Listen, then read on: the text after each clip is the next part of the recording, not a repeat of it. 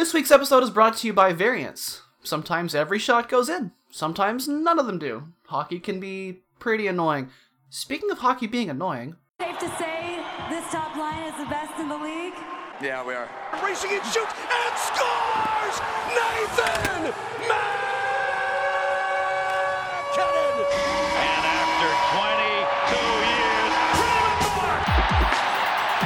Good morning, good afternoon, or good evening. I'm Steph, and you're locked into Burgundy Radio for January 13th, 2020. Coming up on the show, it's January, and that means the Colorado Avalanche can't buy a save. We won't agree about the why, but we'll definitely talk about it. Plus, what to do with the forward lines, especially since it's legal to hit you on a stance going in the head. But before we play the whoosh, your disinvited voices for the week are Earl. Hello, Earl. Hello, friends. And Jackie. Hello, Jackie. Greetings. It's January now, which means it's time to start checking in with the standings. And the Western Conference standings are hilarious. It goes St. Louis, nine point gap, two Central teams, and then all the non California Pacific teams and Winnipeg within a four point span. Then the bad Central teams, and then all of California, which is terrible. Hello, parody. Yeah, Colorado have dropped to third in the Central with 55 points, which is one back of Dallas and 10 back of the Blues, which would be good for first in the Pacific. Still, both wildcard spots are also Pacific teams. It's, it's nutty. When we last met, Colorado had just dropped two divisional games in a row, and they would make it three, seven to four on New Year's Eve to the Winnipeg Jets. I hated this game. I hate playing the Jets. They have a way of just running around and distracting the Avs from playing hockey, and they always have. Nathan MacKinnon scored a pair, Gabe Landeskog got one of his own, and Nazem Kadri with the too little too late goal, but when you give up four in the third period with your goalie on the way to a 792 save percentage on the night, you're just not going to win a lot of hockey games. What I remember from this one is if the Avs ever got goalied, it was this game. Because Hellebuyck was really good. And he Gave up four goals though. He Well- gave up three while it was close. Yeah, he could have given up a lot more. he could have too. I think two remember- of them were on the power play, yeah? Yeah, I remember this was the game the Avs had like 70% Corsi every period. So they uh they had definitely had the puck in this game. So I I would say this is like their unlucky game as we get through the rest from the last two weeks. But this one I didn't mind so much. I think a lot of people saw the score. It was New Year's Eve. Let's be honest, a lot of people probably didn't watch it saw the score, figured it was the same crap, but I felt like they actually generated offense in this game. So yeah, it was closer than it looks. I mean, seven seven four is pretty. It's it's pretty deceiving. I, I you know, I I think you could look at this as like a five four at worst six four game. I mean, they they scored a bunch, but they just couldn't stop uh, the Jets' attack really late in the game. Um, wasn't so much a, of a collapse even because they they really weren't turtling. it's just bad defensive play and some not so great goals against. Yeah, you'd like to see a save here and there, but they the, the Avs would definitely not be the first team to get goalied by Winnipeg this year. So there's there's not even a whole lot of shame in that. That's kind of been the main way they've won hockey games, even though they're Well, I still mean, outside the playoffs. I mean, Winnipeg's traditionally been a score early and coast kind of team, so that's how they usually goalie people. So it's let, let's say it's out of the ordinary for how Winnipeg usually goalies people. Maybe, but maybe not so much this season. Like it's just Winnipeg has a much better record than they even deserve, even though it's not a particularly amazing record. Um, they they have Yeah, their still defense- not produced a whole lot outside of the crease. Yeah.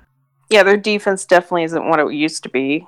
So they are relying on goaltending a lot. And I mean, it's a good matchup for Colorado. I think they can just kind of skate circles around most of that team. But you can't skate circles around a goalie. I mean, you can, but it's not going to really do you a lot of good. Yeah. The Avs flipped that script in their first game of the new year. A 7 3 beatdown of. This can't be right. I, I wrote here St. Louis Blues. D- Did the Avs score seven goals on the Blues? They sure did. Uh, And it did Uh, kind of feel like a, the Winnipeg game with them generating was a precursor to the St. Louis game. But it just felt like they were due. Like there were so many bad games against St. Louis. They lost all those division games leading up to the St. Louis game. And maybe this was the game they focused they actually focused and made an effort defensively and there you go. A goal Yeah, and it's three been all assists. downhill since then. a goal and three assists from MacKinnon. Two goals from Kadri, one from Joonas Donskoi. Mikko Rantanen, Cale Makar, and JT Compher all with goals on the power play? No, St. Louis doesn't take Yeah. penalties. Y'all are lying to me. And this was Sam's four point game. Yeah, the Avs beat the Blues for the first time since Game 82, beat them badly, and outshot them 42 to 27.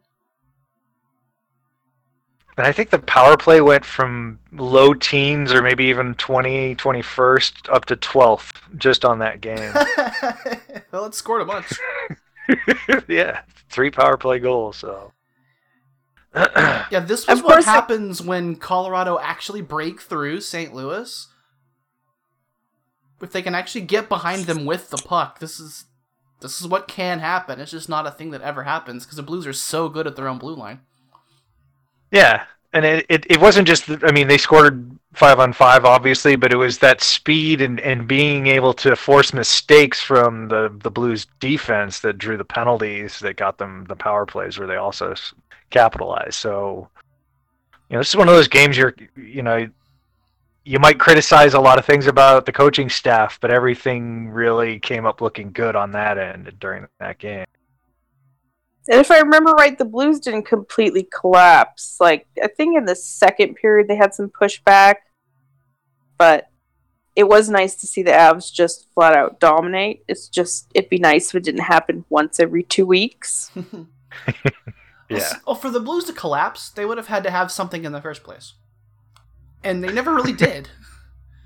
This game Yeah. was pretty much all Avs all the way. Um, Yeah, uh, they- including the seventh goal being scored with about five minutes left in the whole game, and that chasing Binnington. That Yeah, was, that was funny. weird. I thought Yeah, I, I thought that was really strange. I don't I don't know. At that point you're not doing it to spark your team. What were they down like 3 or 4 goals by then? And then it's like 5 minutes left. So what was it just sending a message? I I thought that was really strange personally. I don't know did anyone bother to ask what the point of that was or it, it was one of those things where you're so overjoyed about how the game was going, you really didn't think about it much. But yeah, that that was weird, and I I can't and I don't think it was injury related or anything like that. It really was like performance related with five minutes left. So good idea. Throw your other goalie in completely cold with five minutes left. In a Yeah. game when you're getting shelled. I think he made one save, so good job. Yeah, he did. I mean, Allen didn't do any, didn't have to do anything, but he was like fine, so didn't burn anybody. But it's just like even if you're trying to send a message, who's the message to? It's just Binnington, silly. It's just know. so I mean- silly at that point. I Like- don't. Like Binnington knows giving up seven's not acceptable. You don't, he doesn't Yeah. need you to Yeah. tell him that. It's a weird. yeah, I am glad Bednar is is one that isn't a fan of a lot of silly messages. I guess you could say Zadorov is the exception, but other than that, Bednar doesn't do a lot of that kind of stuff.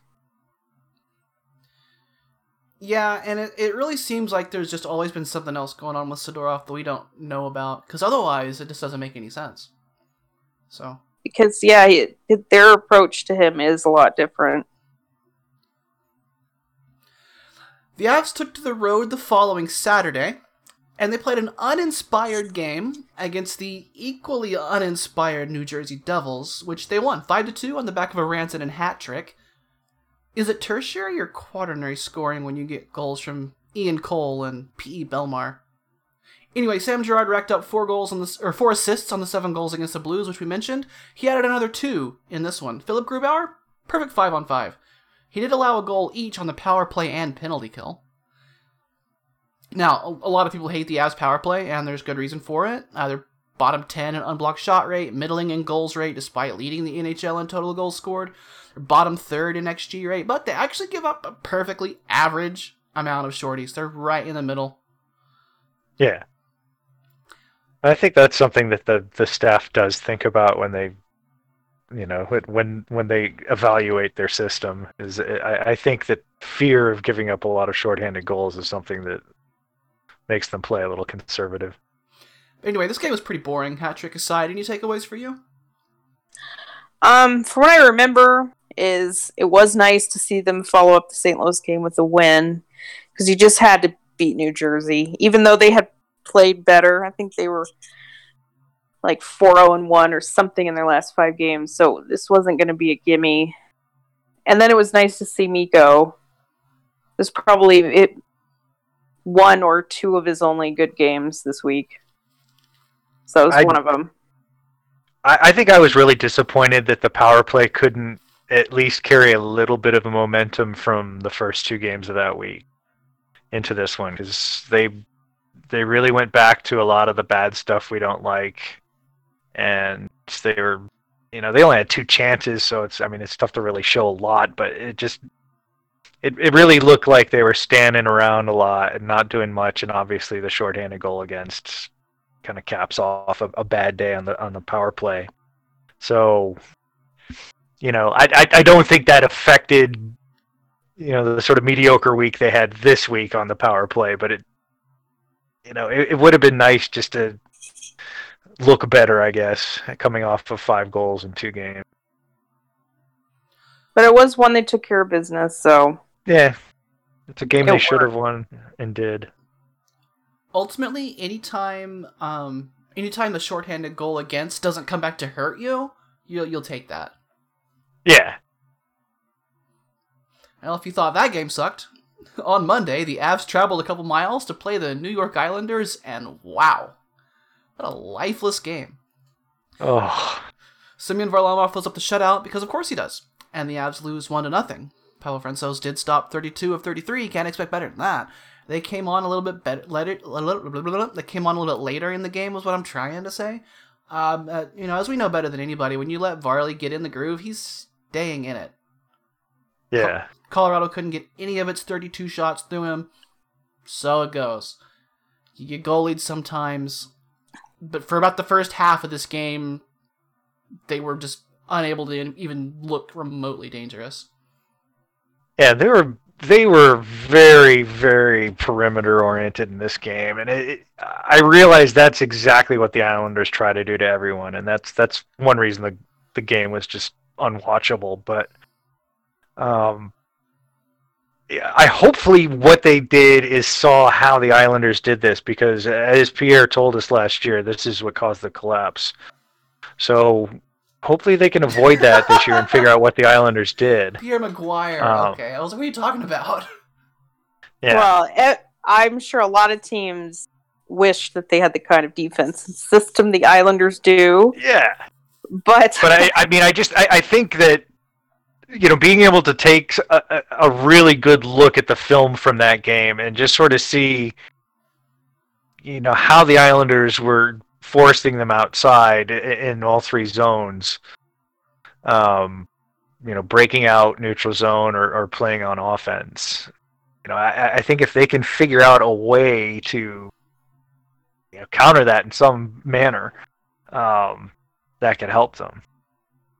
I felt like this game and the other New York game, which we'll get to, set up as a weird back to back because they were so different. Like we knew heading into this Islanders game it was going to be low scoring, and I do feel like the Avs started to be able to assert themselves a little bit in the second and third periods of this game. They weren't getting the full rush and breakaway chances, but they had chances. There were rebounds. And I think this is where it really hurt them that they're so poor around the net. They're not like a grab the rebound, create a dirty goal sort of team. And those were available to them, and they were not able to convert.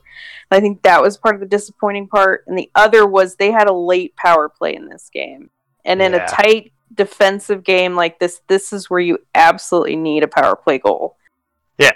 and not in a blowout against St. Louis when you're scoring goals anyway. Like this is where that power play ranking really hurt because they absolutely could have tied the game and gotten a point, got it to overtime, yada yada. Yeah, and it, you know we we talked about this a bunch that the power play affects the way they play six v five, trying to score late in in games where they're trailing by one or two. And I- Yeah, they again, I that think that- too. Yeah, I- and I think that you know that this this is sort of a bad consequence of having a mediocre power play. Is that that's that's really tough. Now we saw obviously on Friday that they they actually can score late in a game like that, but um, didn't work here. And the other thing about this game was the Zadorov goal, which was waved off. You just knew in a game that was so hard for goals to come by, when they took that goal away. And he Yeah, was so mopey about that. What was the second goal of the season? He only I has what, like five points. It would, Yeah, would have been a huge goal for him, and it was a nice play how he he moved all the way up in the offensive zone. I think it was up to the circles, and it was a nice shot. And it was so dumb that an offside that from Burakovsky from it was almost 30 seconds before that goal, and then it was an offside caused by a puck that was 20 25 feet in the air yeah. was it probably offside? I can say yes, but to call that conclusive evidence, I think is a stretch. You're talking The about is, a is guy with- being offsides by like literally three frames of the tape when when the puck is way in the air. Like, give me a break. Yeah, I mean it's another one of those where if they don't catch it in real time, I just don't see the problem letting play go, and it, it just I don't know why you'd ever review something like that. Uh, Because the coach challenged it. No, but I mean I don't know why you'd ever have. I don't know why the league wants people to have recourses like that. And it also took them a while to review this. This is another one where it's if you haven't found the angle in 60 seconds, call in the ice stands. It, that, that's not a hard rule to implement. It also passes the common sense test. I think it would make a lot more sense. Yeah, just I'd I'd rather just get rid of it. I just I I don't see unless it's like a Duchene situation, you know, where you're. I know you oh, probably end up with just as many right and wrong calls without replay, and so just Exactly. quit wasting time. It's a sport. There's judgment calls. Move on. If it, if it's more than 10 seconds, it's silly. If you have to slow down from game speed, it's silly. If you have to zoom in, it's silly. Yeah, and you, if you need five minutes to find the angle, then it's not conclusive. That that does not mean conclusive evidence. Well, this wasn't the last time this week that the Avs ended up on the wrong end of the league, because the next day, the Avs faced the New York Rangers, got up to a 2 0 lead in six and a half minutes with goals from Compher and MacKinnon, then declared, Good job, went home and blew it. Compher would add another to make it 3 3 later in the game, but Colorado dropped this one 5 3 despite giving up less than 30 shots. Grubauer with the 857 save percentage on the night. Colorado also played most of this game without Joonas Donskoi, who's out with. Have they an- announced concussion or anything? They It's said he's in protocol, which I yeah, assume is protocol. concussion protocol. Well, he took he took most of an upper arm to the face, and then Kadri kicked the Rangers' ass so severely that the Department of Public Safety just kind of decided, nah, it's public, that's punishment enough. You're good. And yet he was able to play in the Rangers' next game. Funny how that works. Yeah, I I mean, I've said my piece on this, but I I I, I realize why player safety does not want to penalize a guy for something that in essence was not malicious or careless. And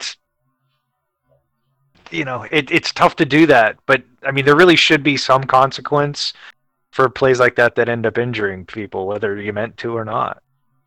Um, but i just i don't know how you do that fairly I think the disappointing part of it was after all this, it was the Rangers that ended up with the power play. At the very least, this should have been even up. I guess I, I mean I, I I wish I could see a penalty on the play enough. Like the the really what like the the pick to me was probably the worst. And that wasn't right, they could have just called interference. Like I, I understand they don't want to call a major because those are uh, pretty severe punishments. But yeah, interference on that that there's been a lot worse that's been called or or not a lot worse that's been interference. Let's just put it that way. Yeah, but it is what it is, and that's not the reason they lost. I don't think. No, this this just set up. It was their third game in four nights. It was the back to back after the really probably mentally and physically taxing Islanders game. They were down to ten forwards. Kadri was out for a whole period. You lose Donskoi. So I get it. Like this is one where you could you could make the fatigue argument, but it was just garbage though. They just played so bad, so careless. I, I watched this game a day late and knowing the outcome, so I was in tune. You know, I knew what was going to happen. I knew when Donskoi was going to get flat, and uh, you know, I knew the the lead would be squandered and all that. When I was watching the early part of the game, when they scored um, two goals on on Shostakovich or whatever his name is, um, that just to me looked like they were taking advantage of you know a guy making his first start. So they were you know there were good skilled goals and all that, but they were kind of lucky. Um, what bothered me about the early part of that game was the Rangers were already forcing their breakouts to the wall, and that's not a good sign for the Avs. If they're not able to break out through the middle, that means it's probably going to be a, a little bit of a rough night in their own zone, and, and I think that's what we ended up seeing. And it also felt like they got a little self satisfied after that MacKinnon goal. So this is a hard left turn, but it looks like the Devils are firing Ray Shero today. Wow. Wow. Hmm. That's definitely something It is. To- ponder, you could say.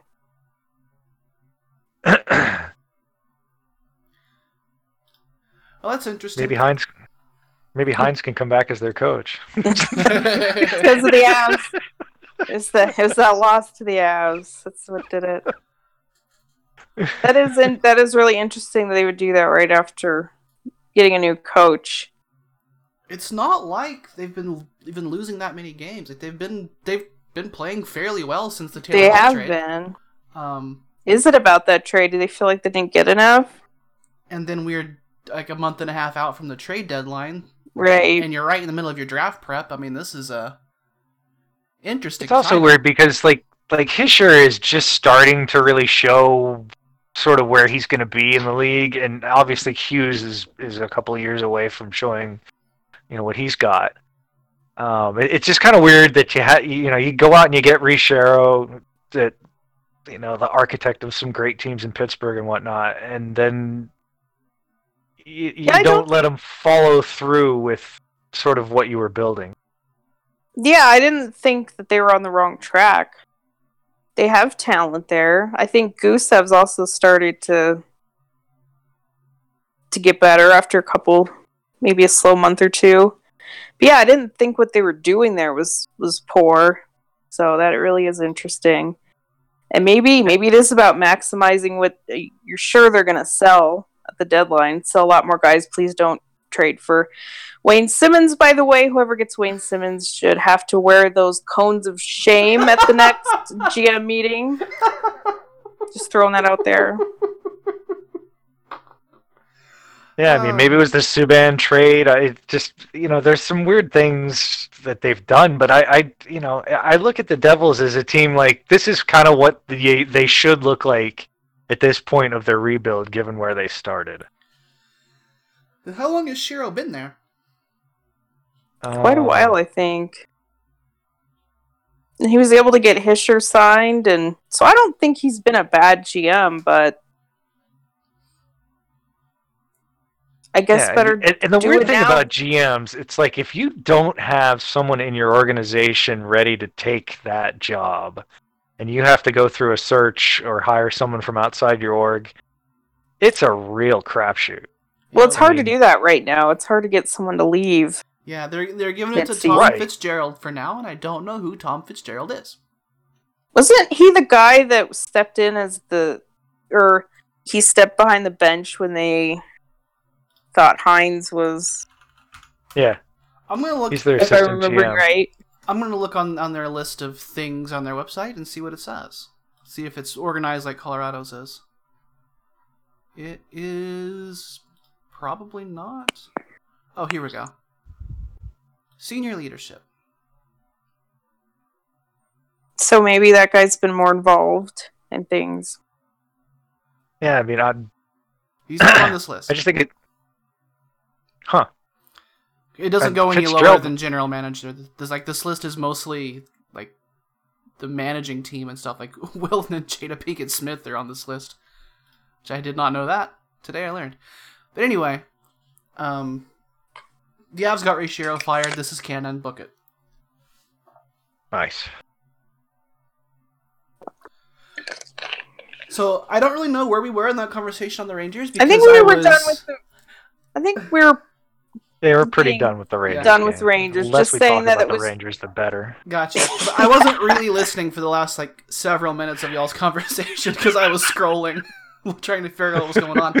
Finally, on Friday, the Pittsburgh Penguins come to Denver without Sidney Crosby. MacKinnon breaks out of the gate in absolute turbo mode and gets a power play goal. Gabe Landeskog gets the most hilarious right angle bounce goal of the season so far from about center ice. But Franco struggles to bail his team out, and the Avs end up dropping a point, four to three, your overtime final.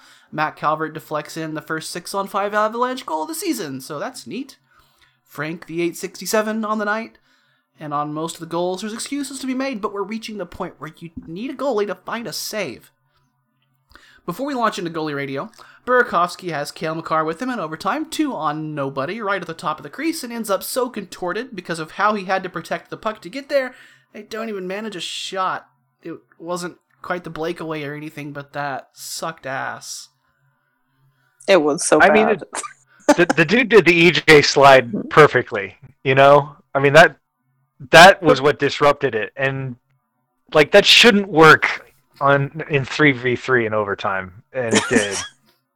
but uh, it's just I think it's one thing that those both those guys are so fast that what they needed to do was back off a little bit and just let them slide by, and that just you know that just was that's not in their repertoire. Um, but still, that's you know that's not a good look. I would have said, why do you have Calvert on the ice in the empty net situation? But the answer is doing anything different than the power play setup was probably a good idea, and they were rewarded. Yeah. That was a great shot from Makar too. I mean, It was. you know, I, I actually getting a goal like that, and I'm not sure that might have is that their first of the year. Yes. It was. Yeah.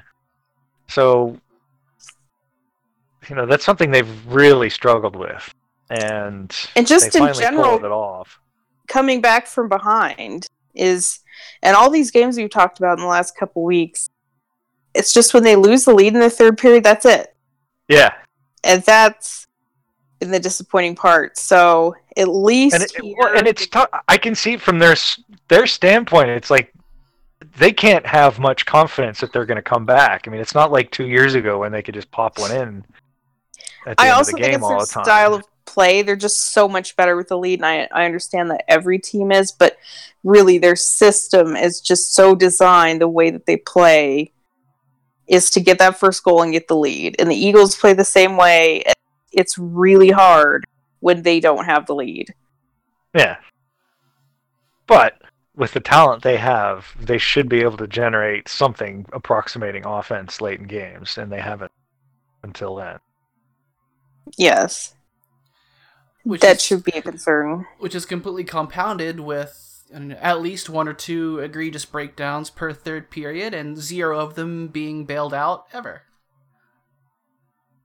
that too Yeah. it's it's everyone and it i think bednar is correct that the rush coverage is so bad and that doesn't fall on just the defenseman and a lot of times it really there really aren't the culprit it's just the complete lack of back check is Yeah, when uh, A big you see a lot of goals, problem. the third guy in is the one that finishes it off, and that's you know that's ninety nine percent of the time that's a forward's responsibility. So There's, on- there's only two defenders, so it makes sense. right, Because I mean, it's they usually can one only cover so much. one skater will come in and probably make a pass to the other skater who shoots and your goalie makes the save. And and then your forward responsibility is to fall down and slide and, and take out one of your defenders, right? exactly. oh yeah Right that we have Landing on his ass going by at Mach five was awesome. discuss- okay now I know Frank did not play that goal well but I'm giving him a pass for that one because th- what he must have seen to have both defenders on either side of him sliding towards the wall must have been horrifying. That that was the one of the weirdest things I've ever seen. That why Landy was sliding from that. He was like at the top of the circles Yeah, and he slid all the way through Makar, all the way to the boards, and Graves ate it too at the exact same time, and he's sliding towards the boards.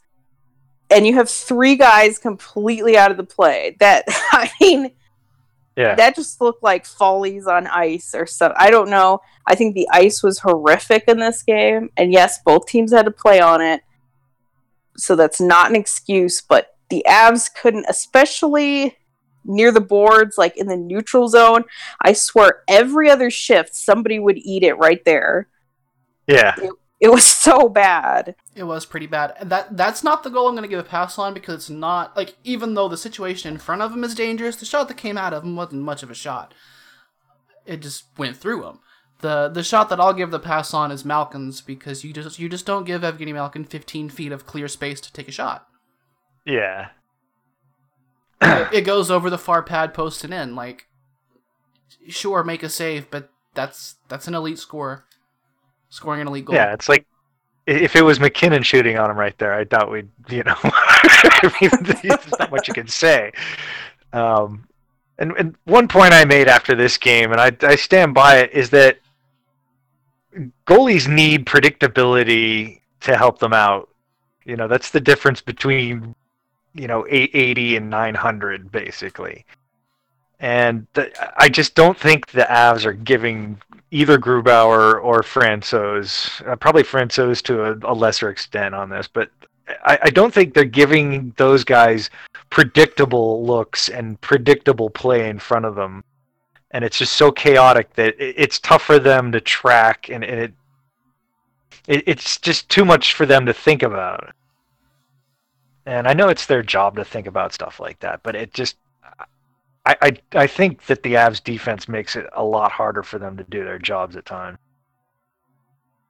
Yeah, it's tough because it's not all one thing. It's like we just said, the the defending, the forwards aren't defending well, but then each of the goalies every night seems to have at least one iffy one. It seems like Grubauer's having trouble tracking the puck. Frank, I think, is it seems like he gets surprised sometimes, and I don't think it's because of tracking, but it's just kind of puck went Yeah. somewhere that he didn't think it was going to go, and then that kind of happens. But as a whole, Frank's stats are better. You could say, does he get the better starts? Blah blah blah. Or is he helping them have better games when he's playing? So they need to be better, but I don't think it's like last year when they just the goalies just went in the toilet completely. Yeah, I don't think so either. Um, if you look at over the last two weeks, they've been, you know, the, the save percentage last week was 921 at 5v5. This week it was 913. That's not a big difference. That's a goal every 125 shots on goal. So it's like there's their saving rates are not that different, and the results are. And so, you know, what do we make of that? And I still think they're what top ten and five on five save percentage. I think someone mentioned that. Oh yeah, their their overall save and shooting percentages are still really high, league like relative to the league.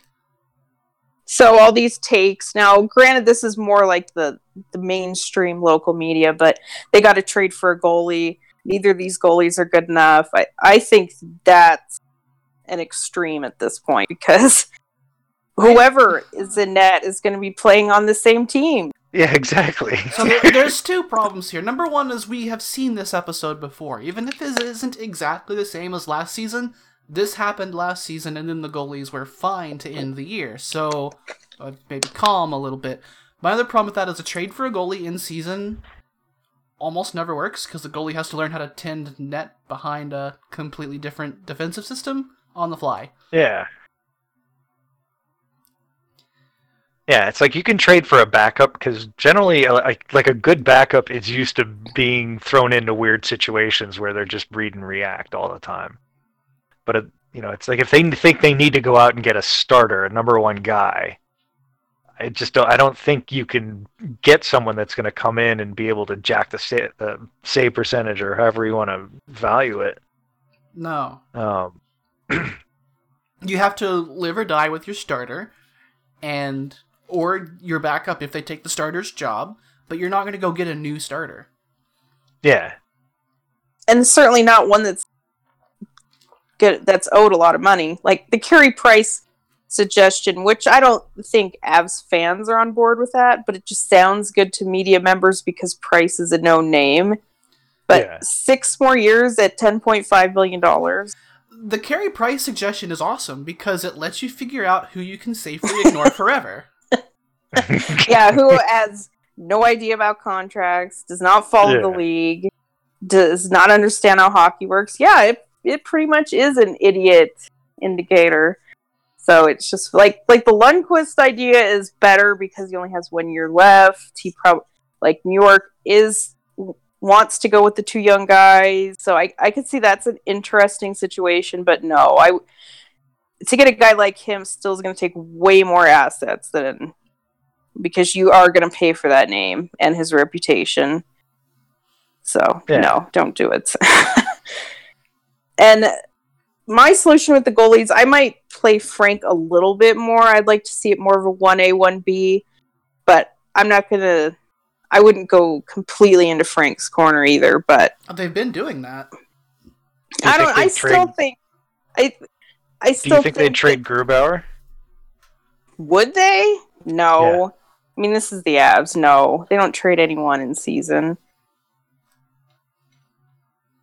They should seriously be thinking about what to do with these two goalies in their future upcoming. But Well, what if they've decided that Fr- that they'd rather they'd they rather go long term with Frank. Frank?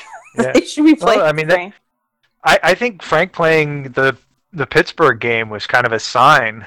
I think it Um, was, but he didn't win it. So It was a sign that it's Grubauer's struggling more than anything else. Yeah. Like, Grubauer's qual- quality start percentage this season is not good at all. Quality start Yeah. measuring like how many of the games that you started you came out with a save percentage that is league average or better, and his is well below half, like well below half. Yeah, I mean, I, I just I don't I, I can't I can't see how the Avs are all that impressed with Grubauer this year. Um, it's something to think about because he's going to want a real long term contract. He's going to want one of those $7 million deals. Th- those typical NHL starter deals. Sorry. yeah, and it's to, to, to bring us back to New Jersey and while staying connected to goaltenders for just another second, Tom the the, the, the Devils finally made the announcement. Tom Fitzgerald will serve as interim general manager and he will receive support from Martin Brodeur. Of course. of course. Okay. You can't ever get when, rid he- of him. when he's not Can't ever get filming those enterprise commercials that drive me nuts. Yeah, right. So let's Um, let's uh like we there's it's obvious that the team has to figure out what they're going to do going forward and it's impossible to know until we see what happens with the rest of the season but even so we know for one thing for sure is is that Philipp Grubauer is establishing a pretty serious pattern of being really up and down. And he can be really good and he can be really down. And it lasts for a little while, whichever it is. If he happens to hit really down in March, you're screwed. The thing is, right, he was really good at the very end of last season and in the Flames series. I think he was pretty average against the Sharks. Um, I'm I'm not saying like I'm not saying like another goalie would have won that series easily or anything like that, but it you know th- there could have been a difference. Um, I, I'm just I, I don't I don't think the Avs can look at Grubauer and say this is a guy that's going to win us a cup for sure. He can. Um, Doesn't mean he will. yeah, I mean, if Binnington can win a cup, anyone can. I mean, that's that's kind of the rationale here. But, um, you know, I I- think I, I think it's a, a tough thing for them to be going through right now. Is just, um, they, you know, they've once- got some young goalies that that are a couple of years away um, from even being you know real backups. Um, their windows now, and you know they're not not real sure on the goalie department. I, I you know I would honestly see if Frank can be their starter before doing anything rash, but um, you know if, if they if they are looking at other goalies, I think it's more like they want a starter, and you know that that's well, why I say like this. This is what they set themselves up for for the last two years, basically. Is this was kind of like Plan A, and there wasn't really a Plan B, and I'm not sure. I mean, what else could they have done? I mean, they could have traded more assets away for a better goaltender, but um, well, know, no, I just- and they could have signed one. yeah. I mean, I They could see them always- not wanting to go near Bobrovsky. You know, I, I just it's it's tough to find a starting goaltender. They generally don't change teams, so Or like Leonard, he was had for pretty much nothing. Is Leonard Not that that- different from I- Grubauer? He's not my Yeah. favorite goaltender, but no, he is I a just- starter. I think he's just too weird for the Avs too. Okay. I would be comfortable rolling with Francouz moving forward, but I certainly would like to see him start more often. I don't think it's the everyone loves the backup goalie because he's the grass is greener guy and he has one hero game every once in a while and everyone thinks he's going to be like the next big thing. But I, I mean, if you look at the, I know it's different leagues and everything, but Frank's had more experience as far as playing in sort of meaningful games, like his experience in the KHL and internationally. I, I think had that that's sort of trumps uh, what Grubauer has done over his career, and you know maybe Grubauer's a better goaltender right now, but you know, I think you have to find out whether that experience that Frank has can let him go past. I And think the the, money that is, I think the money will split the difference because it's going to be a lot cheaper to sign Frank than it is to sign Grubauer. yeah, and I just I don't think you want to be locked into either guy long term at, at big money. Right, like could Frank take a modest, say, three-year deal? Yeah, maybe I mean, if your like goal is- had. is- if your goal is in you know four or five years to have uh, Justus Annunen and Adam Werner or some you know something like that be your main goalies, then you know you don't you don't want to be locked into you know a long eight ten year or eight, eight year ten million dollar goalie deal. I don't think Grubauer's gonna No, but like if you command trade that. price, So so But- TV, you're underwater. Um, Okay.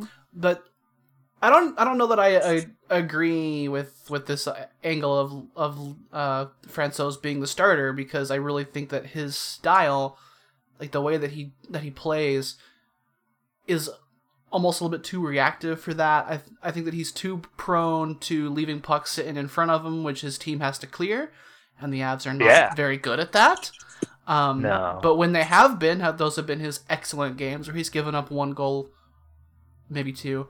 Um, when when he doesn't get the clears in front, suddenly the rebounds are going in like they are against Pittsburgh, um, like like they are um, in other games. So it's just it's tough out there for, for me to be really willing to commit. Yeah, let's let's hand a starting chance to to Francouz and see how it goes. Now, if Grubauer never pulls back out of this mess, they don't really have much of a, of a you know, they don't really have much of an option. Yeah. Well, if I was going to go with Francouz, I would want a, an experienced backup. I would not be ready to go Francouz Werner next year, for example. Well, that would be psychotic. So no. You could probably get Cory Schneider for cheap. He just got called right back up. He sure did. That that's one of the funniest jokes I've seen about the Shero firing so far. Is that Schneider fired him and called himself up.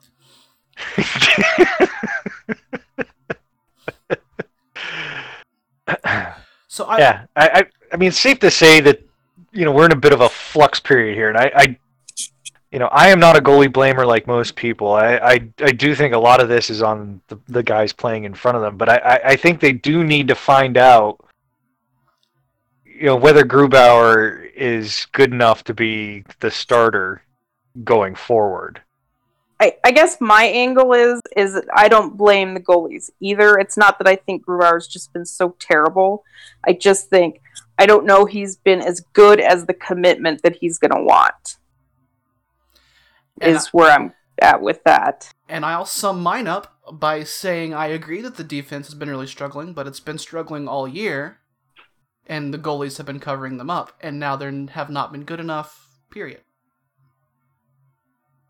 So I think it, I think it's fair for us to all come down on slightly different angles on this, and it's pretty. Yeah, I mean, it, it, co- it oh. comes down to we don't. There's a lot of things we don't know. Yeah. and and there's a lot of it's hard to- stuff. Right. So, you know, how do we find out without dropping, you know, 15 of the next 20 games? Well, let's well, let's hope we never find out. Um, but, so- Yeah. but the whole reason we've we've we've even noticed this, if you're not getting saves, you have to outscore the problem. And I keep calling the same top names here. MacKinnon has 66 points in 45 games, just a cool 120 point pace. Rantanen, despite looking pretty ugly a lot of the time, he's still managing to contribute on his ankle and a half. Uh, We, we get uneven but steady contributions from Kadri, who's on pace to easily clear 50 points again. Um, the, the, some, some of the secondary scoring has chipped in here and there, but, but some of the names you haven't heard on the scoreboard in a while include Andrei Burakovsky, who's had zero goals and five assists in the last month. Tyson Jost, who had a hat trick in mid October and since then has managed one goal and seven assists. You hate to add Cale Makar to this list, but he's got nine goals and only one of them since November 30th. Uh, even a guy like Matt Calvert, who's easily on his way to a career year, two points in the last seven games. Remember offensive contributor and plus minus leader Ryan Graves? Two points in the last month, none since Christmas. Where did some of the scoring go? All right, well, check this out. My theory on Makar and Graves not scoring anymore is they got put together and they won't. The, the, the staff just love it so much that they won't break them apart. But neither guy is producing together. Um, and I realized with Makar, some of that's the power play being up and down. Um, and, and you know that that is what it is. But it, it seems like it was probably I think it was seven games before Makar got hurt that he kind of dropped off the table a little bit. He went from a point per game down to a half point per game, which is you know that's probably where he should be at. Um, but you know the the the sort of electric play has not been there lately, and I realize he's coming back from injury, and that's you know that that's maybe part of it, but you know again we're not seeing it and you know Graves isn't producing either. So why are they together? Because That's like a whole other topic. That, because Bednar likes it. Why is a three-headed monster back together? Because Bednar Yeah. likes it. And that's you know that's that's another thing that I noticed this week. All right, last week that I've shot over nine percent, but not a lot over nine. It was nine point four percent, and that was with Mikko on another line. And I'm you know obviously one guy being one line below where he normally is shouldn't change things a ton, but they put the three-headed monster back together this week, and they lost all three games, and they only shot five percent. You know how much of that is the three-headed monster being together? Well, I think they put them together in the New Jersey game, which then Mikko got the hat trick. they I put still- them together. They were together a little bit in that game. Yeah. But Mikko all three had- games this week they started. Yeah, I Mikko had already they scored, and then they put it together, and Mikko scored on their first shift together, and they've been together ever since and have accomplished very little. The hat trick goal was an even netter, or an even netter. Hello, an empty netter. Um, It was even too. it's just I one think of those this- things, you know, like I think missing Donskoi hurts that because he's the guy that can slot up if you're moving Mikko or someone down. I think they've all had their problems. I think MacKinnon decided he doesn't Okay, need but to all right, defend anymore. Donskoi was on the second line for the Islander game where they scored zero goals, and I, but I'm just saying that with him unavailable, you have fewer options of guys that you feel comfortable putting on that top line. I, I mean, if you're not scoring, you're not scoring. It, if you, you know, if putting Mikko on another line, or you know, putting Mikko with Kadri and Gabe with me with Mac, that's still not a bad way to go. No, when they Regardless- put Nico with Nieto and I don't even remember who else it was. Compher. That that was awful. Like that. That's not an idea. That's whatever it, that is. it is an isn't idea. It's just not a good one. Um, but I, I mean, it, it just it seems like, and, and it's been for like the last year that when they've been together, they, you know, they get a jump sometimes, but then they they fizzle real quick. I, I think a lot of that comes from being a top heavy lineup, and the other and the opponents are just like, oh, cool, we shut this line down, and then the game is ours.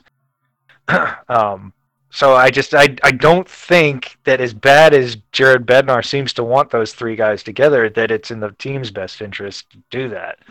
And you know, if that requires putting Nichushkin with Kadri and Mikko and, and Burakovsky up with Mac and, and Gabe, then that you know that's what you have to work with. but that's the other Uh, thing is he does he does not play Burakovsky that much. And and let's not put Nuke on the second line. That didn't work at all. I I mean, what we I have don't- now is not working, so I, I don't know how you're going to get worse. I mean, you're you're shooting five percent this week. What are you going to do? Shoot three percent? I mean, come on. You're gonna get less I th- shots. I think Nuke was one of the few that looked like he could hold on to the puck in the Rangers game. But no, it was not good in the Pittsburgh game. So I think it depends who you put him with. I like him with Kadri, but I don't like the current who was it with? Burakovsky was the their Yeah. last idea. No, that doesn't work. They they're gonna have to That's what I'm saying. If you put, put like, Calvert Burakovsky there or up on the with with Mac and Gabe, they don't like that either. That's and see I getting don't care what your- they like. I mean, this is they they have to make a lineup that works, and, and what they did this week didn't work. You know, and and and long term, the three headed monster has not been good uh, for production. So they they they can't just stubbornly keep putting it out there every night, hoping it's going to work like they did last year. I mean, we you know we know what's going to happen there. Yeah, they, they scored zero goals against the Islanders, and they scored two real quick ones against the Rangers as the goalie was getting adjusted to his first NHL game ever. Um, and then only one after the rest of that. And then they really only got like one goal that you can write home about against the Penguins, and that and that was because it was hilarious. Yeah. Because they, they scored on the power play, which is obviously not got anything to do with your five on five lines. Gabe Landeskog chips the puck in from center ice, and Matt Murray decides, "Oh, I've got this," and the puck says, "No, you don't," and jumped a random right right angle into the into the net because it felt like it. And then the third goal is a six on five deflection. Like, there's not five on five generation there.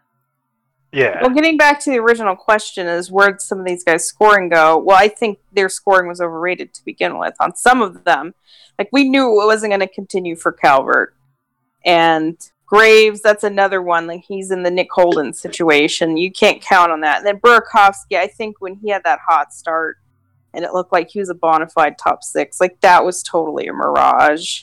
Like he's he's not that type of scorer. And I guess the argument is play him more, but I just think he's just not effective with more minutes, and that's a problem there.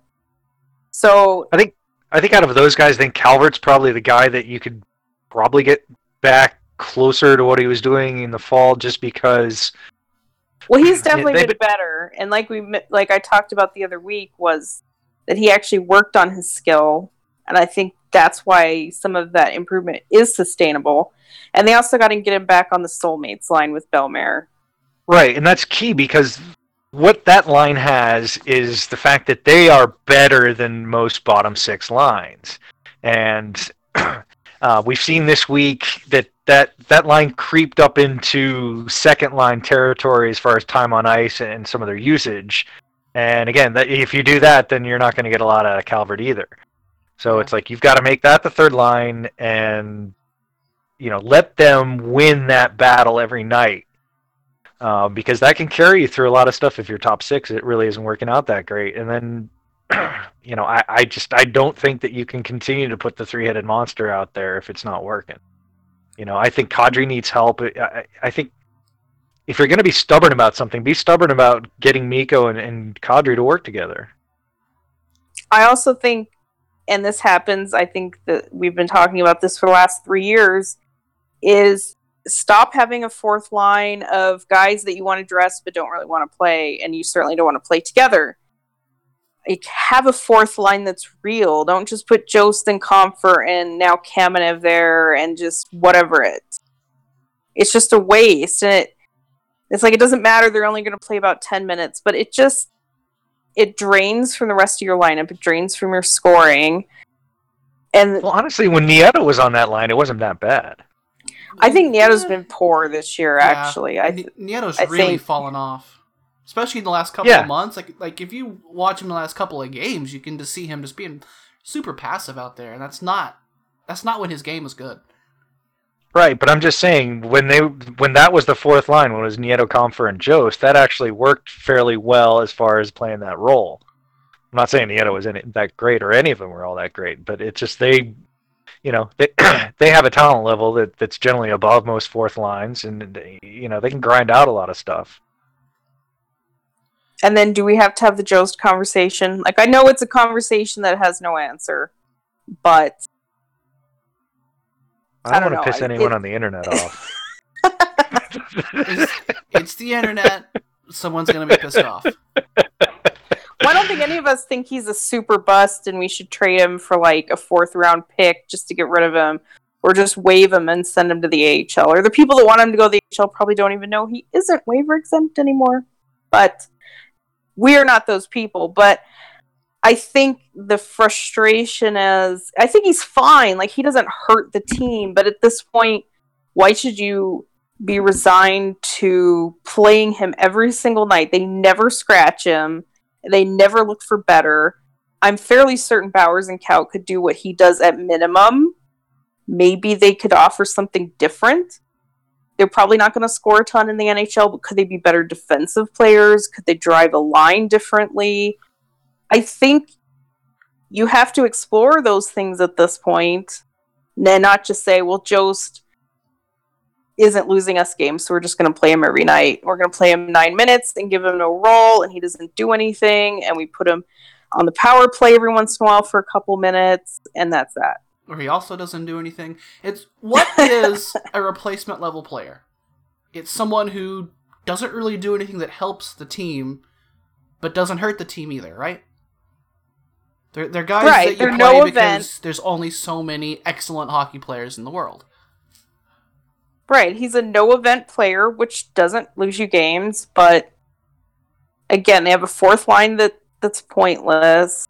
They're just it's like they're okay with having a black hole. Now, I don't know what the solution is. Do I don't I wouldn't just get rid of him for nothing, but like I said at this point, I think you need to try other players. I don't think he needs to play every single night, which sucks, but you're trying to get better. We're trying to get out of this this funk that we hope doesn't last for another month. When they go, oh, maybe we can use somebody from the AHL for a spark, like they did last year after they were losing for two and a half months.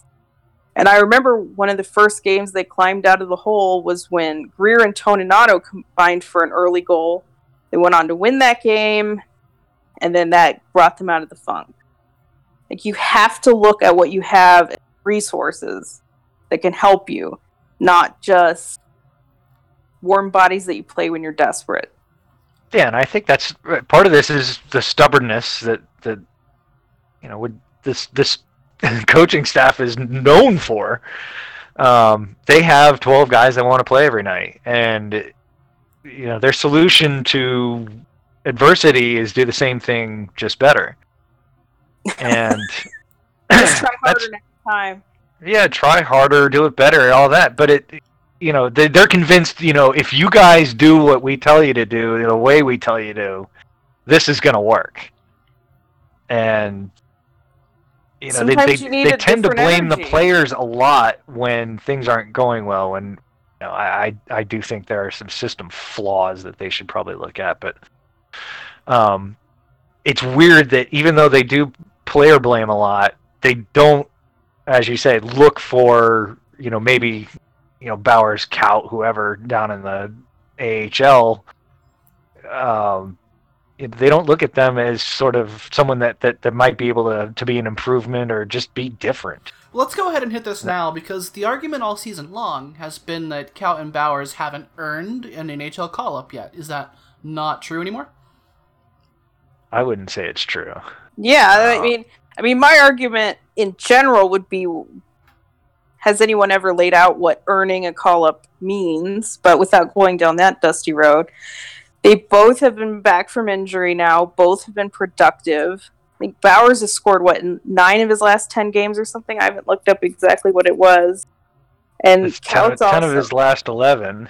Uh, Yeah. He's almost a point per game player since he came back 12 games ago. Uh, He has- missed he has- missed two with a l- lower body injury in there, but um, his you know, one he's been very point now than productive. O'Connor. Yeah. Yeah, and Kaut hasn't been as as point productive, but he generates shots at a at a vigorous rate, way over two and a half per game, and he's become very solid defensively and on the PK. So He might Um, even play more than Bowers too. I but think he both does. of them if if you want to say that they needed to get get their seasons going get productive and do something in the AHL they've absolutely done that Yeah, and we're closing in on halfway through the AHL season, which is about when the pro scouts have their meetings and sort of look at, oh, you know, what what do we got in the, the AHL? Are these guys doing anything different, or you know, have they changed since training camp? And then, you know, I think those guys are going to get pretty good report cards. Um, whether if that they've been paying attention you know that's that's Well, I Not mean, sure about that. sca- They'll they'll come up at the meeting for sure. Um, the but whether that is going to translate into are these guys going to help our NHL team is the big question. And it just it always seems with the Avs that you know it's like no they're AHL players we'll play them if we have to but that's just you know that's not something we're it's just faulty thinking because when you're having problems getting through the dog days of the season, maybe intensity and effort is waning. When you have a spark like that, you have guys that come up and they play so hard and they want it so bad and they bring that energy. It does spark your team. Yeah, and every sport has something like this. You know, whether it's like a sixth man in basketball or a pinch hitter in baseball or something like that. It's like bringing someone into the lineup as a spark is something that, you know, I think generally the other players appreciate because it does change how they play or need to play. And you know, if you're just doing the same thing every night and you're not getting the results you want, and you know, it's starting to get frustrating. I, I think you need to look for a little bit of a spark. And with Donskoi, I think you have a chance to maybe bring someone up that's going to make a little bit of a difference. I doubt it's going to be huge. I doubt it's going to be like Bowers comes up and they immediately win five games or something like that. But, you know, it could shuffle the lineup around role wise enough that everyone, you know, just gets a, a little bit better and, you know, it becomes a tipping point. So the kind of the the conclusion here that we've come to is that there's a whole lot of reasons that they're, they're not able to outscore their problems anymore. Some of it is just because well they were always scoring more than you can expect, and another one just being just some kind of stagnation and stubbornness of, of trying to stick with things that aren't working when there may be more options that they're not looking at. One guy whose offense hasn't dried up, who Avs fans have been deservedly critical of for a lot of the season, but has been playing a, a lot better defensively for the last few weeks now, Sam Girard. Since our last show, Yeah. Starting New Year's Eve, this is a six game stretch. Sam Girard of the, well, he's good defensively, even if the offense never really materializes conversation, has 11 assists.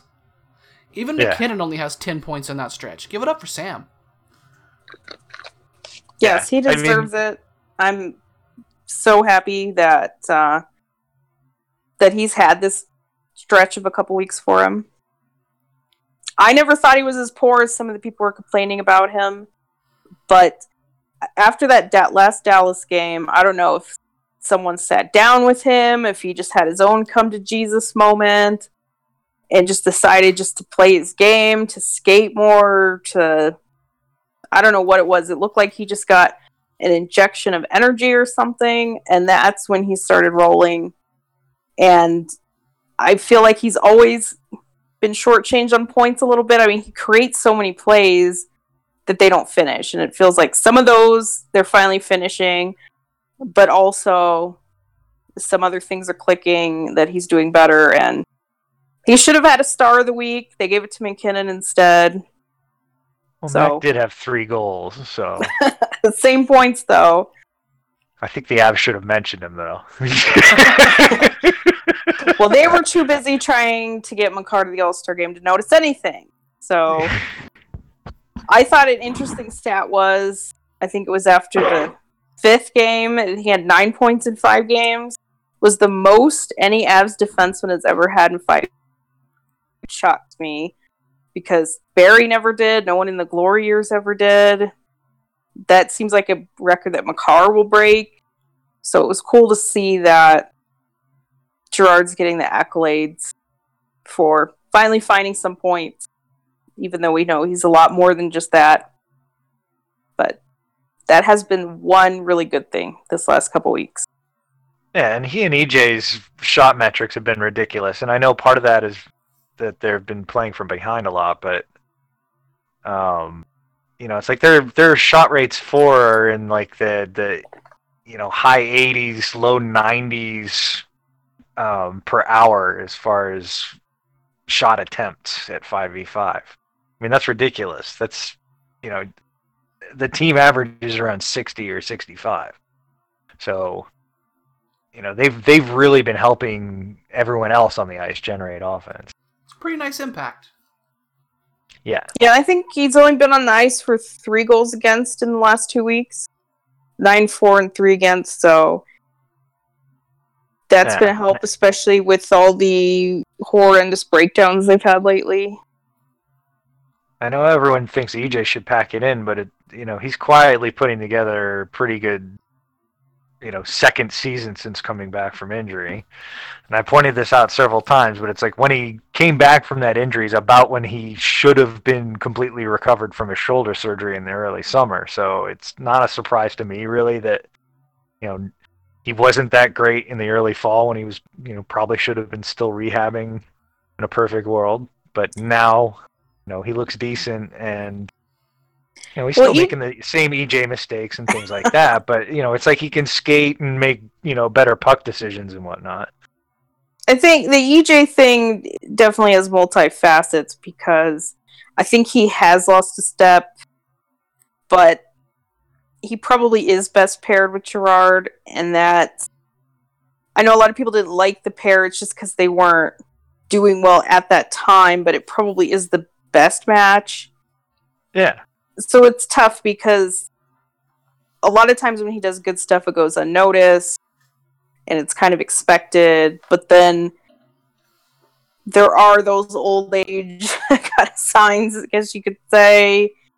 yeah. It- And, and if not EJ was left-handed, I would say put him with Makar, and you know that that's you know give that a try if you wanted to. But you know the fact that they have two right-handed defensemen, um, that sets up perfectly for EJ and Sam, and then Makar and whoever. Ryan Graves. Um, Well, they're not- they're They're not afraid to try guys on other sides. I think Makar's skilled enough. He could probably play on the left side fine. I think he even did some at UMass, played on the left side. So I don't think that would be I- asking too much for him. But I I know when you have two right shots, do you want to put them on the same pair? Right, It's it's- probably not it's everyone else's left-handedness. But if that's how the D works better, then so be it. So first star of the week of the, of the weeks for us will go to Sam Girard. Who else do we want to throw stars at? I was thinking about this and it was tough because over the last two weeks, there really haven't been any other standouts. Like everyone's had their individual good moments. Do you get? Do you just give it to MacKinnon because he's the next, the next best one production wise? Even though his I mean, he was an been NHL great. Star of the Week for one of the weeks. Yeah. it's got to be worth something. he is still scoring goals though. So yeah, I guess I guess I'll say MacKinnon. I I mean that's an easy one. Not a bad. I, I debated about. I, I- debated about whether Mikko deserves a star. I think he deserved a star last week, but this week it's been you know back He's with the gang. shooting the puck. It just I Yeah. personally wouldn't. The hat trick was great, but since Well, I mean, I think just- last week he actually was shooting the puck and doing a lot of good things. Um, you know, I'd consider a star for Gabe Landeskog for the one power play goal that they scored this week was from a beautiful low to high pass that they never use but totally should all the time. And hopefully Ray Bennett saw that and the light bulb went off. doubt. I thought he did play well in the Pittsburgh game, but his lack of assists still disturbed me. But Maybe he should be. Maybe they, sh- if they did the low to high more, he'd get more assists.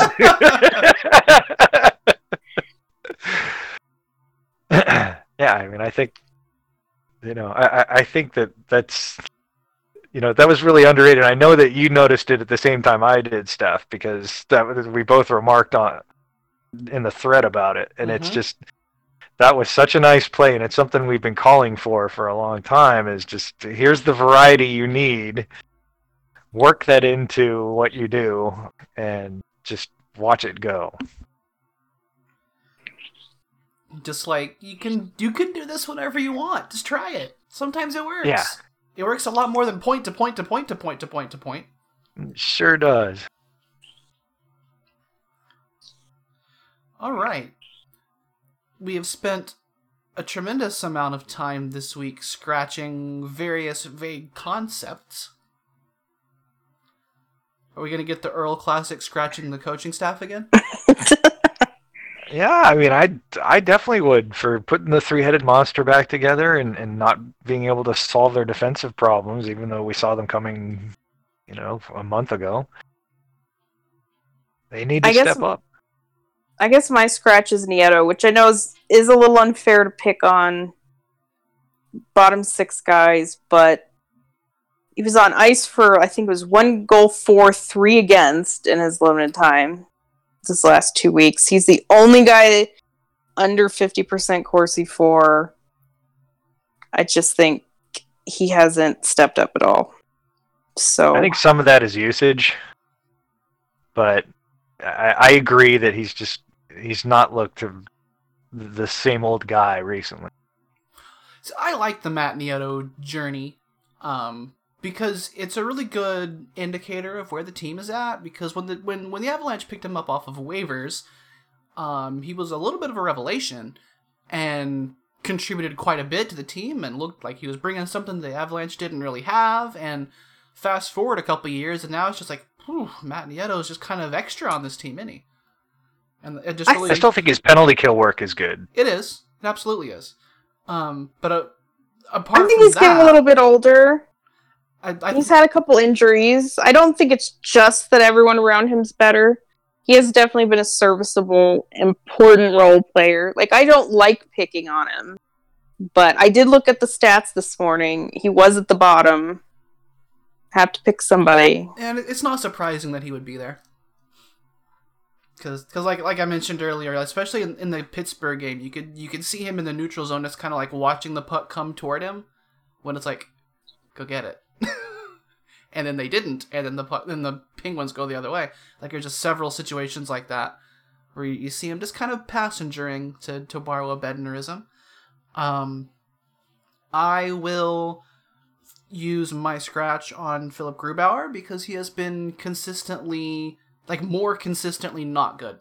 Even though his bad Yeah. has maybe been not as bad, he's been more consistently not good than Francouz's. I'd say definitely in this two weeks that we're talking about, that's that's fair. He's he has not been good these two weeks. Yeah, I mean, it's like you look at a couple of games, sort of like Winnipeg and, and the Rangers game, and you're just kind of like, those, mm, you know, I, I'm not sure if they would have gone much differently with Frank in the net, but, you know, those were the games where you looked at like the, the goalie play was kind of letting us down, and they were both his game. So, as TV mentioned earlier, the Avalanche put a very concentrated effort on getting Cale Makar into the All Star game, which uh, obviously worked, didn't it? It did not. Note the final Central Division spot goes to David Perron. And you know, if the NHL is going to fix a fan vote, you know it's going to be obvious that they've done it. So this is probably legit. Like assuming the Avs are ever going to come out on top of a league wide thing is probably setting yourself up for disappointment. So I'm Um, not. They, they got. Landy in last year, so I mean, you can't do that Yeah. two years in a row. I mean, that would just that, that might look worse than the league fixing it. Ah, well, well, So I- Landeskog last winter was in the in the middle of having a fantastic season, and in Yeah. part of the more fantastic part of his season, Cale Makar's last month has been a little quiet. blah.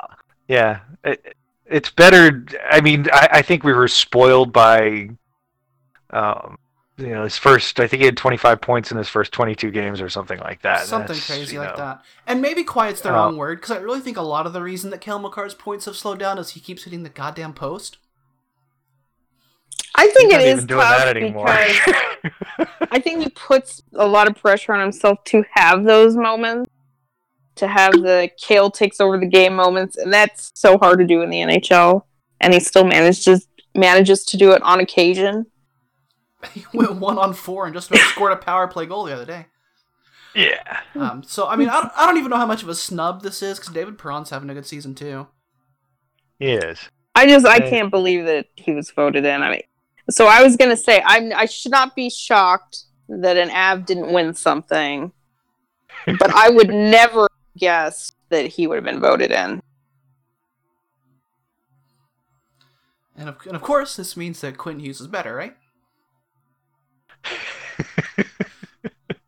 Now, now that a couple of our specific listeners are mad as hell, um, we got a little bit of time to um, talk about just kind of summing up the World Junior. I know that uh, y'all are in some kind of preliminary talks to put together a podcast about this, but just the give us just the surface level summary of what happened with with World Junior, as I believe uh, and Byram brought home some hardware.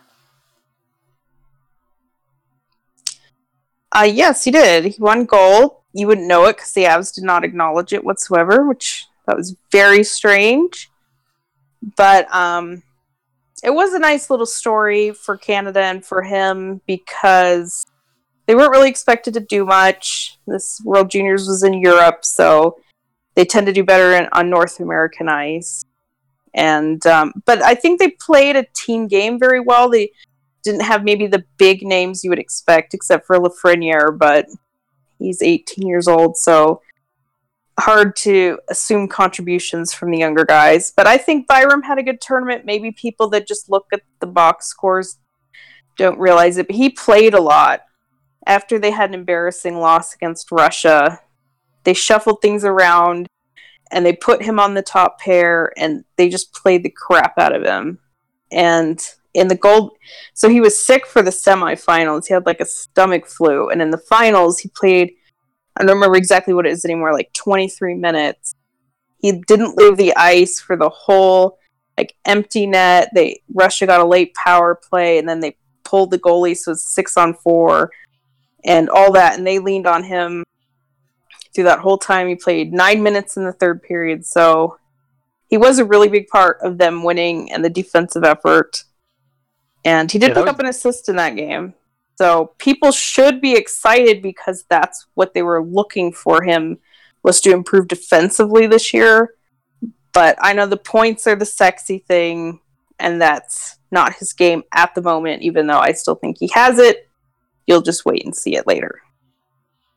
Yeah, the big surprise for me was the fact that he got his time on ice jacked up so much. I was really looking for the usual Team Canada just sort of take the young guy with lots of offensive talent and use him in a in a supplementary role.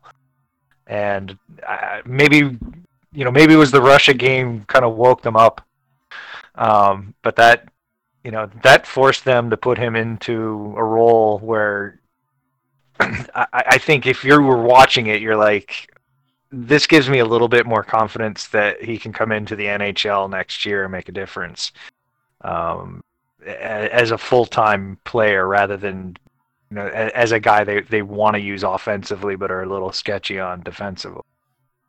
He does he does play a smart game and it's adaptable. Yeah. And he can carry the puck end to end. He can roam around the offensive zone, but he knows when that's not what's required of him. And then maybe people don't realize he's 18 years old, so he was played over five 19 year olds, including two returning players. Yeah. He's given all that ice time. And that never so, happens. so not give that to somebody that hasn't earned. So how about the other Avs prospects at World Junior? Well, Zhuravlyov oh. got the silver medal for Russia, and um, I think, as we mentioned before in the other uh, podcast a couple weeks ago. We thought maybe he would have a little bit bigger role. He didn't really stay in that top pair, but I think he was effective. He moved the puck. He played both special team units at certain points, and uh, I was glad to see him take home the silver medal. Yeah, I thought he was. I, I I thought he was good for for what he was. He's a fairly. I, I don't know. It's it's tough to peg him as something, but um, I, I don't think he's near NHL level at this point. So I don't think it, it's something where the Avs are, are probably going to be looking to sign him this summer, and uh, he's he's signed for next year as well, right? I think so. Yeah, so it, it's not something that's going to be imminent, but you know he plays a very solid workman-like game. It just doesn't stand out a lot. So if you're not really focusing on you know where's number two, you're not going to see him. And then the Finns, they had a they had an up and down tournament. Uh, their their big moment was beating the United States one to nothing in the quarterfinals. And Annunen was fabulous in that game. He made 30 saves. It was a good defensive effort by the whole team because they knew all the dangles were coming and they knew how to stop it. and it's true. They knew where to put the sticks, and you know, none of the dangles happened. so uh, it, it, was a good effort, and I think Sampo was part of that. They they actually did use him defensively in that game, and Rambo Santa. and uh, and Anna fabulous. He stopped everything that he needed to stop in that game, and um, it looked like they could challenge for gold, even though their offense was really really sad, and we we knew it. We knew that at the time, but then they played Canada in the next game, the semifinals, and um, and uh, I don't know what I really don't know what happened, but Canada scored like three goals in the first three minutes, and that team can't generate offense, so that that was curtains for them. So. Yeah. Uh, I don't. I'm not going to put it all on Annunen, but it wasn't his best effort in that game. And then in the bronze medal game against Sweden, they lost that one. It was closer. I think it was three two so it was a little bit better effort, but we would have liked to see him really shut the door so they could get a medal. And so I'd say all in all, it was positive showing for both Annunen and, and Ranta. Um, we were hoping maybe they could could have grabbed a little bit more of the spotlight and made a difference, but I'm still positive on what they were able to do. Yeah, I think Annan had a good tournament. I, I obviously had the, the opening versus Canada was tough, and I, I don't put a lot of that on him, but you know he's going to take a lot of the blame. I think a lot of people just watched the last two games and they're just kind of turned off by his performance, but he's been very good in the Finnish league this year, and and I think that showed for the most part in the tournament. I mean, he's just for his age, he's he's very good. Um, and I really liked Sampo. Um, he was used in a fourth line bottom six energy role, and that was something that was very different from the way the whole rest of the Finnish team played. So it really stood out. I mean, he was one of the only guys that would, you know, enter the zone, blow past people, and drive to the net, um, create chaos and stuff like that. It it's something that's that's very fun to watch, and I think that uh, the way he was able to play well defensively is sort of something we all worried about, and it, it's something that he, he is learning. Um, you know, I, I, think the Avs probably want to sign him this summer, and he'll probably need some AHL time. But I, I think he showed that, that he can probably take that tack and do well with it because he's physically ready for pro hockey. As much as I think it'd be fun to see him signed, I do not want him on the fourth line with Henry and Igor next year. So don't do it, Sampo. Stay one more year. I, that should definitely be enough. I don't think he needs to go four years, but just say no to fourth line AHL. Anything else on World Junior? Okay. No, yeah, I, it was it was good. Glad it's over. It's stressful. it's great hockey, though. I wish it was more widely watched. I think. I don't know if it's not Canada US. I think a lot of people lose interest. I think that's a shame because it really is fantastic hockey, especially at the end. It's just tough when it's not in North America because of the time zones. Yeah. yeah. Coming up in the next two weeks, it's a big important homestand. Starting on Tuesday, 7 o'clock Mountain against the stupid Dallas Stars. Then on Thursday, the Avs' old nemesis, the San Jose Sharks, are in town, but they sort of stink big time this year. 7 o'clock Mountain. On Saturday, it's a 1 o'clock matinee against, oh boy, St. Louis Blues. And then on Monday, well, half of us get the day off work for Martin Luther King Day, and the other half get to whine about it. Another 1 o'clock matinee, this time against the hilariously shitty Detroit Red Wings. They trail the next worst team by 12 points. Gosh, you hate to see it. All games are on altitude, and the Detroit game is listed as an NHL Network game as well. Four games, eight points. They really need it. uh, I hope for at least the split, but they need as many points as they can get. This one's tough. I think they're due against Dallas. I really feel like they're going to win that game. San Jose worries me. I know they've been so poor this year. They've been a little bit better lately, though. And they're a team that the Avs don't match up great against in the past.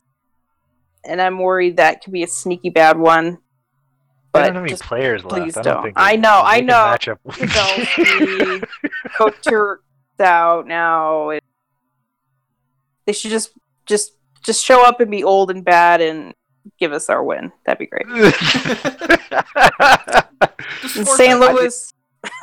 St. Louis. I mean, the weird thing is, is you look at the last few weeks and the teams that they played the worst against, and I, am looking at basically the Devils and the Rangers. Um, you could sort of make the case of part of the Winnipeg game, although I, I did think they played well for, for some pretty good stretches of the Winnipeg but the, the Devils and the Rangers games really stood out as, as bad games. And that's kind of what we're looking at with the San Jose and the Detroit games is bad team comes to town. You know, how are you going to get up for that? Because, you know, I think they'll pretty, they'll be pretty jacked up for both Dallas and St. Louis. Yeah, San Jose between Dallas and St. Louis is a little spooky on the trap angle. Yeah. Exactly. In St. Louis, we've talked enough about tough matchup, but it's at home, so yeah, we know they can win now. So yeah, right. They slayed the dragons. That means yeah. just do it again.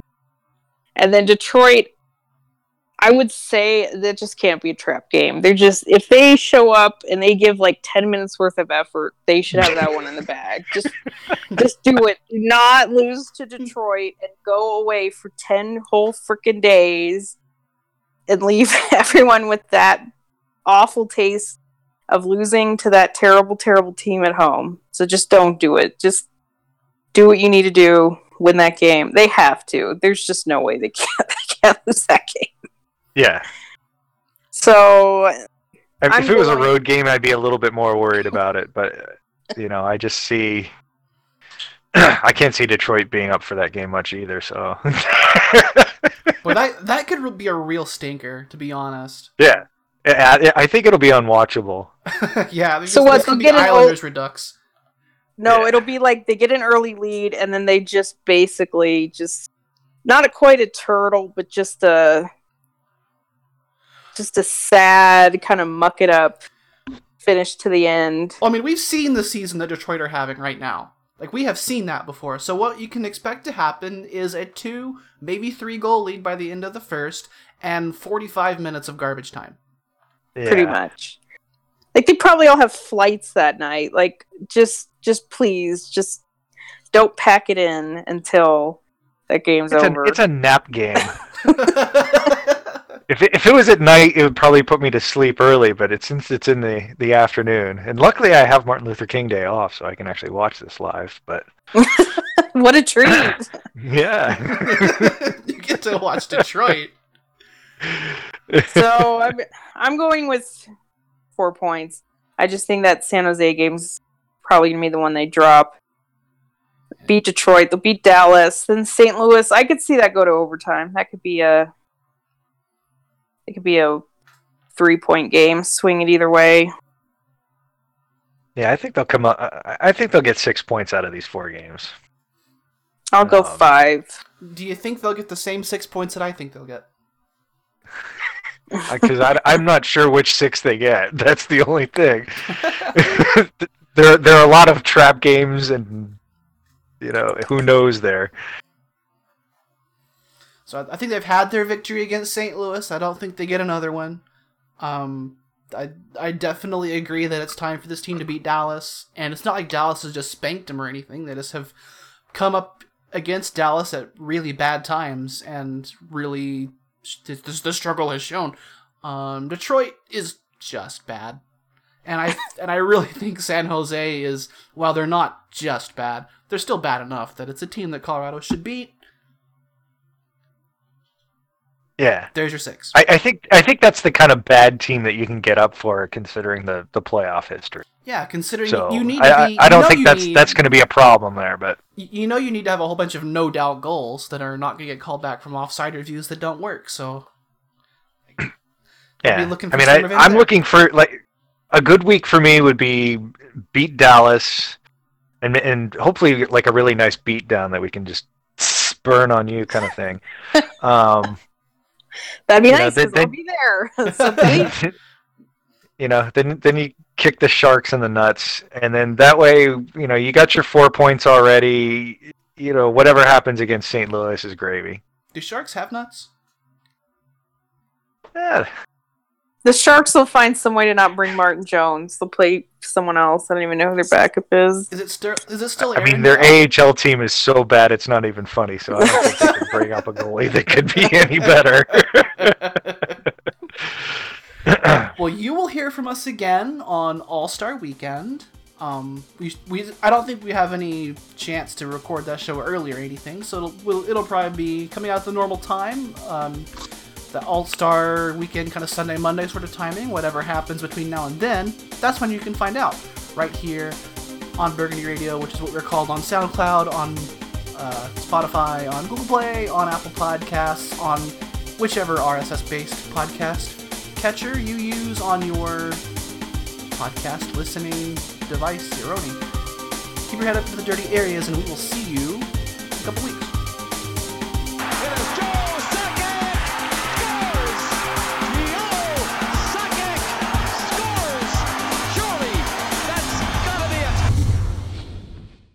10 after. This is where we start to wonder whether Rudo is going to make it or not. Holy crap. Yeah, what was that? Rip ears. Sorry. Sorry, that wasn't me, right? that was me. Okay. I was getting the puppy inside. I didn't. Th- I can whistle about fifty times louder than that, so I didn't think that was going to be too loud. Wow, that was your own whistle. That's crazy. That was a very low whistle. Yeah, I can destroy your ears. My my whistle for the dog is shaking a bag of treats. it's very effective. I will let you know.